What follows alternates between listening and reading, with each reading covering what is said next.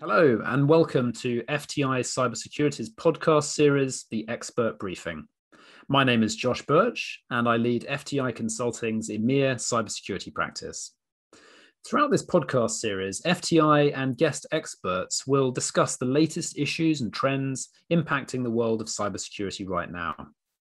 Today's conversation is centered around cybersecurity in the world of financial services, and I'm delighted to be joined by special guests Baroness Nicky Morgan and James Longster from Travers Smith, and also by my FTI colleague Don Good. Welcome, everyone. I'll let my guests introduce themselves. Hi, I'm Baroness Nicky Morgan. I've served in the British Cabinet as Education Secretary and Digital, Culture, Media and Sports Secretary I also chaired the House of Commons Treasury Select Committee for two years, and during that time, we took evidence on IT operational resilience in the financial services sector. Uh, although the final report was published just after I went back into government in 2019, and it's a pleasure to be here today. Hi, I'm James Longster. I'm a partner in Travers Smith's Commercial IP and Technology Department, specialising in technology, law, and data protection. I'm an English qualified solicitor based in London, and I'm also a certified information privacy professional in Europe, and very much looking forward to today's discussion. Hi, I'm Don Good. I'm a managing director for FTI Cybersecurity, and I'm based in Dallas, Texas.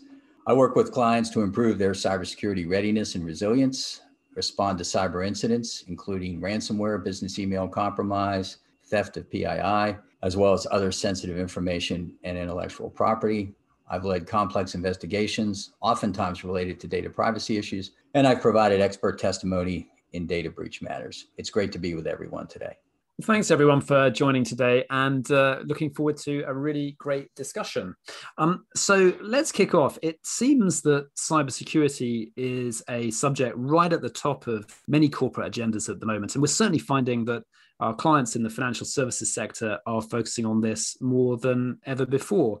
Um, Nicky, I wonder if I can come to you first. I'm, I'm wondering if that's how it feels uh, from your perspective. Yes, I think it does. I mean, financial services is apparently the most attacked industry uh, or sector in relation to cybersecurity. And uh, banks, as well as you know, other financial institutions, are having to spend hundreds of millions of, of pounds each on their systems every year um, uh, one of the large US investment banks um, said that they are now spending uh, $600 million on cyber defenses in 2020, and that's three times their budget of 10 years ago. Um, you know, another recent survey showed for retail banks alone, they've increased their cybersecurity spending by over $600 per employee between 2019 and 2020. But of course, you know, it isn't just about money. It's about obviously finding people, employees who are qualified to enhance and maintain cyber defences, and obviously keeping up with the changing nature of the technology and the threats.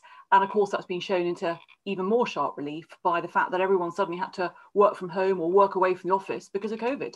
Absolutely. Thanks, Nicky. And there's a huge legal dimension to this, of course. And James, I wonder if uh, you could give us a flavour for what you're seeing and experiencing at the moment. Yeah, sure. Thanks, Josh. Um, so first of all, I'd probably say that I'd absolutely echo what, what Nicky has just said. So cybersecurity is clearly a critical area for businesses in the financial service sector, you know, as it obviously is for other businesses. But it's perhaps not surprising for you to hear that I have more clients seeking uh, legal advice on cybersecurity issues from the financial services sector than, than any other sector. And from a legal perspective, that's mainly to do with the level of regulation, um, and also the potential for fines as well. So we've recently seen two leisure sector businesses in the UK being fined by the UK's Information Commissioner's Office.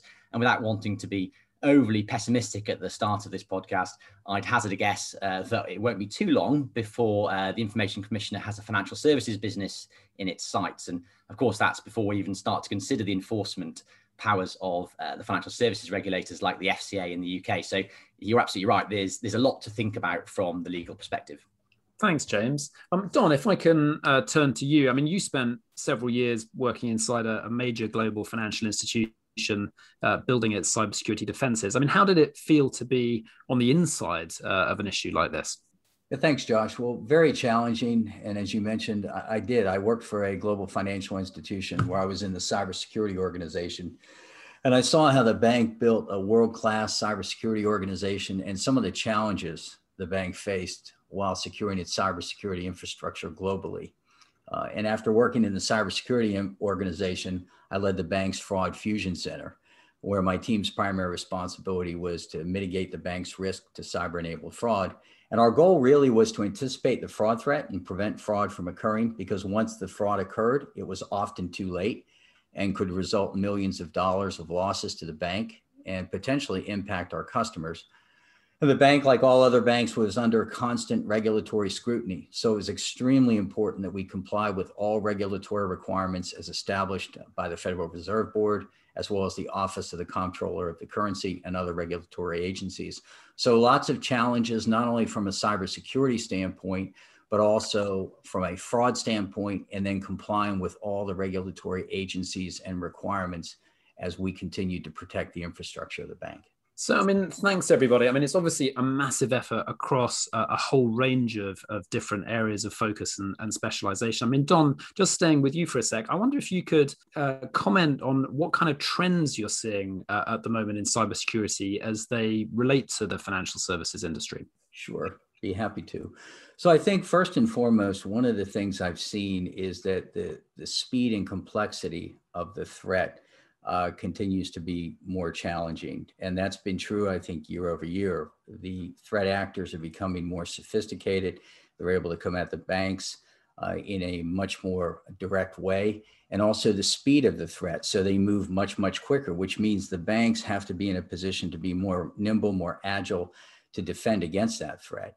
And I've seen it in a number of different areas. If you take a look at some of the current trends and threats that the banks face, for example, customer targeted phishing, smishing, and also vishing. So a combination of pure phishing and then also text messaging with smishing and vishing for voice messages, which oftentimes, when this activity is successful by the bad actors, it results in account takeovers.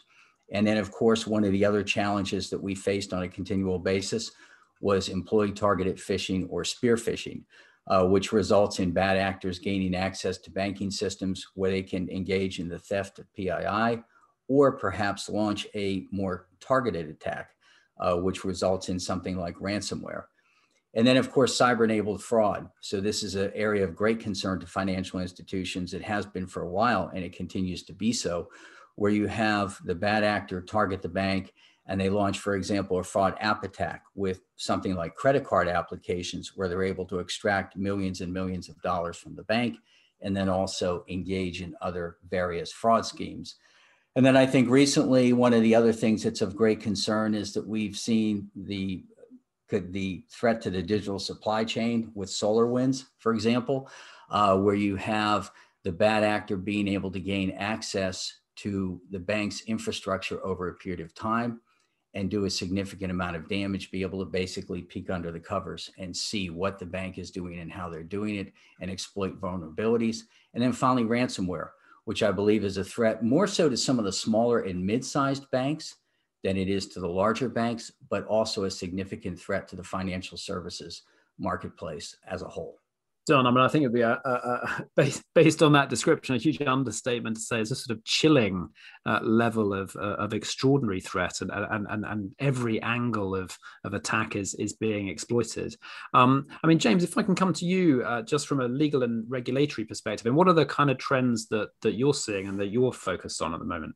Yeah, well, I suppose that the first thing to say is like following following on from what Don has just said the ever increasing threat, I think, has a change in the way in which uh, the legislation and the policies around it uh, are, are, being interpreted and also being published. So I think from a trend perspective, it's quite interesting. And I think we're at a turning point at the moment. So um, we're starting to move, and this very much fits in with what Don was saying, to a more prescriptive and focused approach to try and head off some of those issues. So to date in the UK, cybersecurity in the financial services sector has been regulated through a bit of a patchwork of effectively indirect law. So, um, personal data legislation or financial services rule books are fo- focusing on management and operational resilience. And the one main piece of legislation in the UK which specifically deals with cybersecurity, um, which is the Network and Information um, Systems Regulation, actually specifically carves out the financial services sector on the basis that that patchwork covers the issue. So at present, we've got GDPR requiring appropriate security measures are put in place regarding personal data. And we've also got our sector specific legislation, such as MIFID and the FCA's rulebook. But having said that, and this is, I suppose, where the, the change comes in, um, whilst not taking effect until March next year, in the UK, we now also have a policy framework from the FCA and the PRA and the Bank of England, which is taking a much closer and far more prescriptive look how firms approach their operational resilience, which obviously covers cybersecurity. And in the EU, we have the Draft Digital and Operational Resilience Act, or, or DORA, which forms part of the EU's digital finance strategy and which is going to apply to a large number of EU financial entities. And interestingly, again, picking up on something that Don's just said, to major suppliers of IT to these organizations. So I think it's probably fair to say that the trend at the moment um, in this area is for a change in the way that legislation and policy uh, is, is working. So it's becoming more prescriptive and more focused. That's really helpful. And um, I mean, one of the things that certainly we're talking to our clients about a lot, and, and we see sort of featured hugely in the cybersecurity uh, arena, is this question of, of resilience and, and operational resilience. Um, uh, and Nicky, I know this is an area that uh, that you're really interested in. I mean, what are what are the sort of trends that you're seeing in in in that space? Well, I think as, as, Don and James have both said, I mean, the regulators really are playing a, leading role here.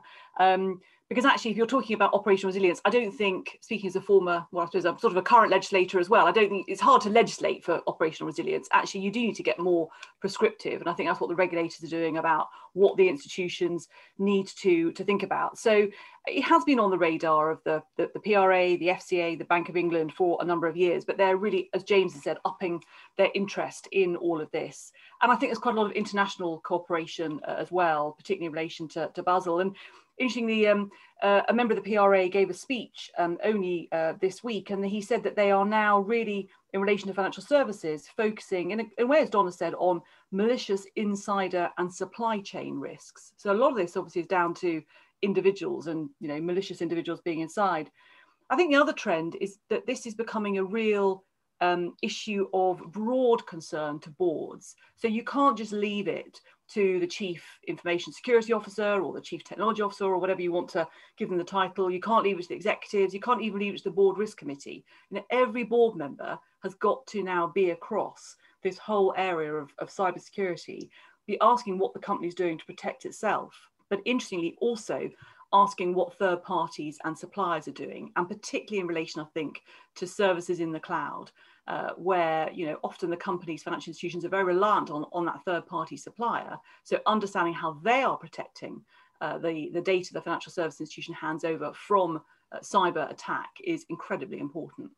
Thanks, Nicky. And um, uh, you mentioned sort of board members there and, and, and other sort of senior business leaders. I mean, it feels to me like uh, people in, in those positions, and certainly the clients that we speak to, are contending with so many competing priorities at the moment. And obviously, that's been uh, significantly made more difficult you know, during this last uh, period of, of COVID when operational priorities, as well as security policies and priorities, uh, and, and, all sorts of, uh, of, of staff related issues are coming onto their agenda. I mean, you know, so many pieces of advice out there, so many pieces of uh, possible routes of attention. What's the one piece of advice that you would give to business leaders right now uh, from a resilience uh, point of view? And perhaps some Don, if we could, if we could come to you. Sure. And, and first of all, let me just key off what Nicky said as well. I think one of the points you highlighted about uh, board involvement in cybersecurity is extremely important. And I actually think that cybersecurity is everyone's responsibility in the firm. It's not just senior management, although senior management needs to take the lead, but I think everyone else in a position to affect it certainly needs to be involved. It's extremely important. That's where we've seen firms uh, be most successful. And I would say that while most banks have implemented a robust cybersecurity program to protect their computer systems, networks, and data, and comply with regulatory requirements, there's always more that can be done, and you have to continually strive to do more. I would recommend uh, independent assessment of their cybersecurity infrastructure every 18 to 24 months. I think it's good to have that independent view. And along with that, yearly penetration testing to determine weaknesses or vulnerabilities in their defenses. And perhaps most importantly, have a current incident response plan and exercise it, being prepared for that bad day, which is inevitable, I think, for most organizations. And then the other thing I would add finally would be, and perhaps uh, very important as well, maybe even more important than the other things, is to have a cyber threat intelligence program, understanding whom might attack you and how you will be attacked. so that you can better put up your defenses against that attack. Don, thank you. I mean, it's a fantastic uh, set of advice there. Uh, Nicky, can I come to you? I mean, what would be your advice uh, in terms of, of, of of how business leaders should contend with this uh, this issue at the moment? Well, I suppose that you know a couple of things. I mean, exactly as Don said, uh, I think uh, you know, what the conclusion is is that it's a matter of time as to when an attack's going to happen, rather than if it's going to happen. So, um, you know, as, as Donna said, having a, a, response plan that's ready to go and work through and, and putting it, you know, testing it out to make sure that it does work. Um, and, you know, the PRA and FCA Operation Resilience Framework requires you know, a communications plan. And you might think, well, actually, you know, when, when uh, a system's under cyber attack, you know, how do you communicate about the outside world? Maybe the least of your problems. But, but depending on the type of institution you are, um, if it's a, a, big retail bank where you've got lots of customers who are reliant on their accounts for um, you know, receiving paychecks, for paying deposits for houses, all those kinds of things, um, then I know from my time in Treasury Select Committee that actually if that goes down, um, it's it's obviously something that's going to really worry people. So actually having a strong communications plan, working out how you're going to talk to the world about what's going on, how you're going to give confidence that actually the systems are going to come back up, and having that recovery plan uh, is you know it's absolutely worth worth investing in. And then on top of that, I'd say in relation to boards, board training. Uh, because actually many board members are not cyber experts and actually therefore you know i think there is a duty to help them to know how to challenge uh, management and others who are in charge of the plans Thank you, Nick. And I think I think your point about communication and reputation management in this space and engaging boards about how they consider that is incredibly important. I think increasingly uh, we all recognise that this is an issue that goes you know way beyond purely the technical uh, uh, uh, and the resilience, but actually that reputation management and the expectation of of some really important sets of stakeholders uh, is incredibly important as well.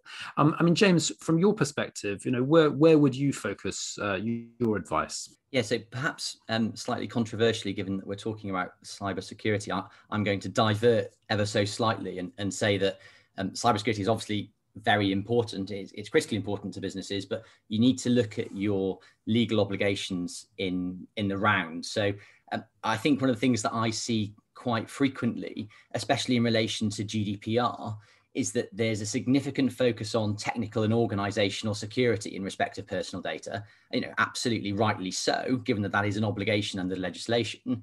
But there's perhaps slightly less of a focus on other aspects of the regulation. So, a good practical example would be around something like data retention. Um, so, paraphrasing ever so slightly, the GDPR says that you should only keep personal data for so long as is necessary. So, if you suffer a data breach and you've kept personal data for much longer than is necessary, you're going to have lots of unnecessary customer records and details, which could make your data breach a lot worse than it otherwise would have been.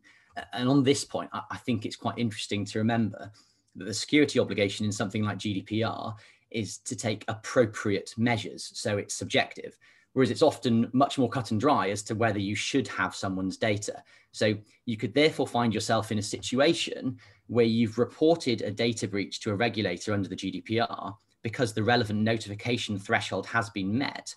But the data breach itself is technically not a breach of the security obligation under the GDPR because you've implemented appropriate security. And that sounds like it, it should be good news, and obviously it, it often is. But the problem here is that if the regulator takes an interest in your organization because of the notification you've made, and it discovers that whilst you've got good security, which is great, your general compliance isn't up to scratch, you could find the regulator taking action in respect of those other shortcomings. So the data breach has effectively acted as a hook um, or, or, opening a door to allow the regulator to look under the bonnet. So obviously do focus on your security measures, but don't let your other legal obligations take too much of a backseat, as that could be problematic if a cybersecurity event does occur and a, reg- and a regulator comes knocking. James, that's fascinating. Thank you uh, very much for that. And one of the things uh, I think, just sort of shifting the focus to the future, that I think we'd all recognise uh, is that cybersecurity is a constantly evolving, constantly changing topic, and it's not something where any organisation can tick a box and assume that it has understood the risks, that that it's got things covered. Um, so I think looking to the future now, um, how is cybersecurity for financial institutions evolving, and and what do you see changing? Uh, over the coming years. Perhaps, uh, Nicky, if I could come to you first. Well, I think this conversation shown, and, and Don with his what's it, smishing, phishing, vishing, um, has, has demonstrated that, as you say, the, the cyber threats are evolving all of the time as the tech evolves. Um, and um, and so I think two things I'd say in terms of, of future. And firstly, you know, the interest of regulators is only going to get more so, um, and I suspect they'll become more prescriptive unless they are confident that the financial institutions are um, putting in place good good plans. But equally, I mean, I know that this is very much now on the radar of government. So um, I think uh, both in terms of the new uh, National uh, Cybersecurity uh, Centre that's been set up, but also things like um, the National Security Investment Bill, where actually making sure that um, uh, national companies' and assets are not being uh, sold uh, to, uh, to companies that might open up cyber risks is going to be a, a, a big thing. I mean, the other thing is, I think for boards, they might think about insurance being uh, somewhere that they can actually uh, help to outsource risk. But actually, uh, uh, one of the large insurers has recently announced that it wouldn't insure French companies for payouts to ransomware payments to cyber criminals. So I, I, think if the insurance industry is beginning to say, well, hang on a second, we may not pay for this or we may not cover the costs, then that throws a responsibility back to boards and to companies to put in place, you know, as much protection as they can. Whilst noting, I think James is a very fair point, which is that boards are under a lot of demands um, and there's many other things they've got to get right too. Nicky, thank you. And I think you know you're putting your finger on a profoundly important point there as you draw attention to how some of the institutions, such as insurance companies, can act as significant levers of, of behavioural and preparedness change uh, uh, in, in, organisations uh, across the board. Um, I mean, James, perhaps if I can come to you next and and and and, and get your perspective on on what you see changing uh, over the coming years. Yeah, sure. So as I mentioned earlier when we were talking about current trends, I, I, was saying, you know, we're at a bit of a turning point in terms of trends at the moment. So I, I agree with Nicky in that I very much see the, the legal and regulatory landscape on cybersecurity becoming more focused and more prescriptive. And as I mentioned earlier, this in the immediate future is represented by uh, the policy framework and DORA. Uh, the second point that I would make is that uh, we've seen this concept of privacy by design in the general data protection regulation. So that's embedded within the legislation. And I think perhaps now what we're starting to see is a little bit of a move, uh, maybe a general move towards resilience by design, albeit that I don't think that's found its way into the legislation as a, as a hard baked term. Um, now, that can only be good, I think, for re resilience of systems um, and security. And I'm sure it's good practice already, but I very much see the, fact that if we're getting more prescriptive uh, and more focused, then that's kind of where we're going and the final point that I would make on this is things that I think we're going to see more of um, is the rise of class actions, and you know that might be something that's more common in the US already, um, but I think we're already starting to see the, the start of a class action culture in the UK in respect of data breaches. So that's definitely one for businesses to watch out for. James, thank you very much. Um, Don, I'm going to come to you next. So, phishing, vishing, schmishing. As we look to the future, we're going to be seeing a, a new evolution of, uh, of these words. What what do you see uh, uh, as the as the changing dimension of this for the future? Well, I think so. As I mentioned, I think what we're going to continue to see is the cyber threat evolve, and it's going to continue to become uh, more complex and more of a challenge for all financial institutions, whether large or small. Uh, the threat actors have just gotten much better at what they do, and, and granted, the financial institutions have as well. And typically, financial institutions tend to lead the pack when it comes to cybersecurity. Normally, uh, they have a much, much more robust uh, cybersecurity infrastructure, but it, it, will continue to be more challenging for them as well. And I think the other thing that we're going to see is this this move to uh, working remotely, which of course uh, was the result of COVID and so many people out of the office. That provides potentially another attack vector for the bad guys or for the bad actors. And so that's something that's going to need to be considered uh, as we move forward. And then I think, and, and James alluded to this as well, that the whole emphasis on data privacy and the enactment of new data privacy regulations will have a significant impact on many banks uh, and their cybersecurity programs. We're seeing it here in the US.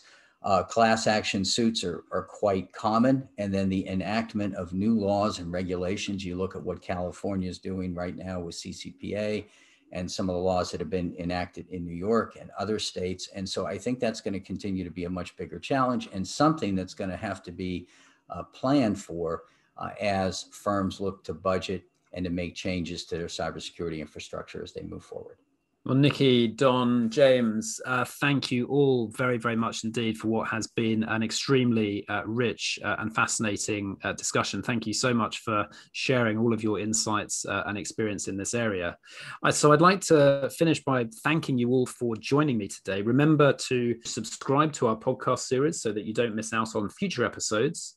And if you'd like to find out more about what we do here at FTI Cybersecurity or at Travers Smith and how we help build a resilient future for our clients, please reach out to me or any of today's guests.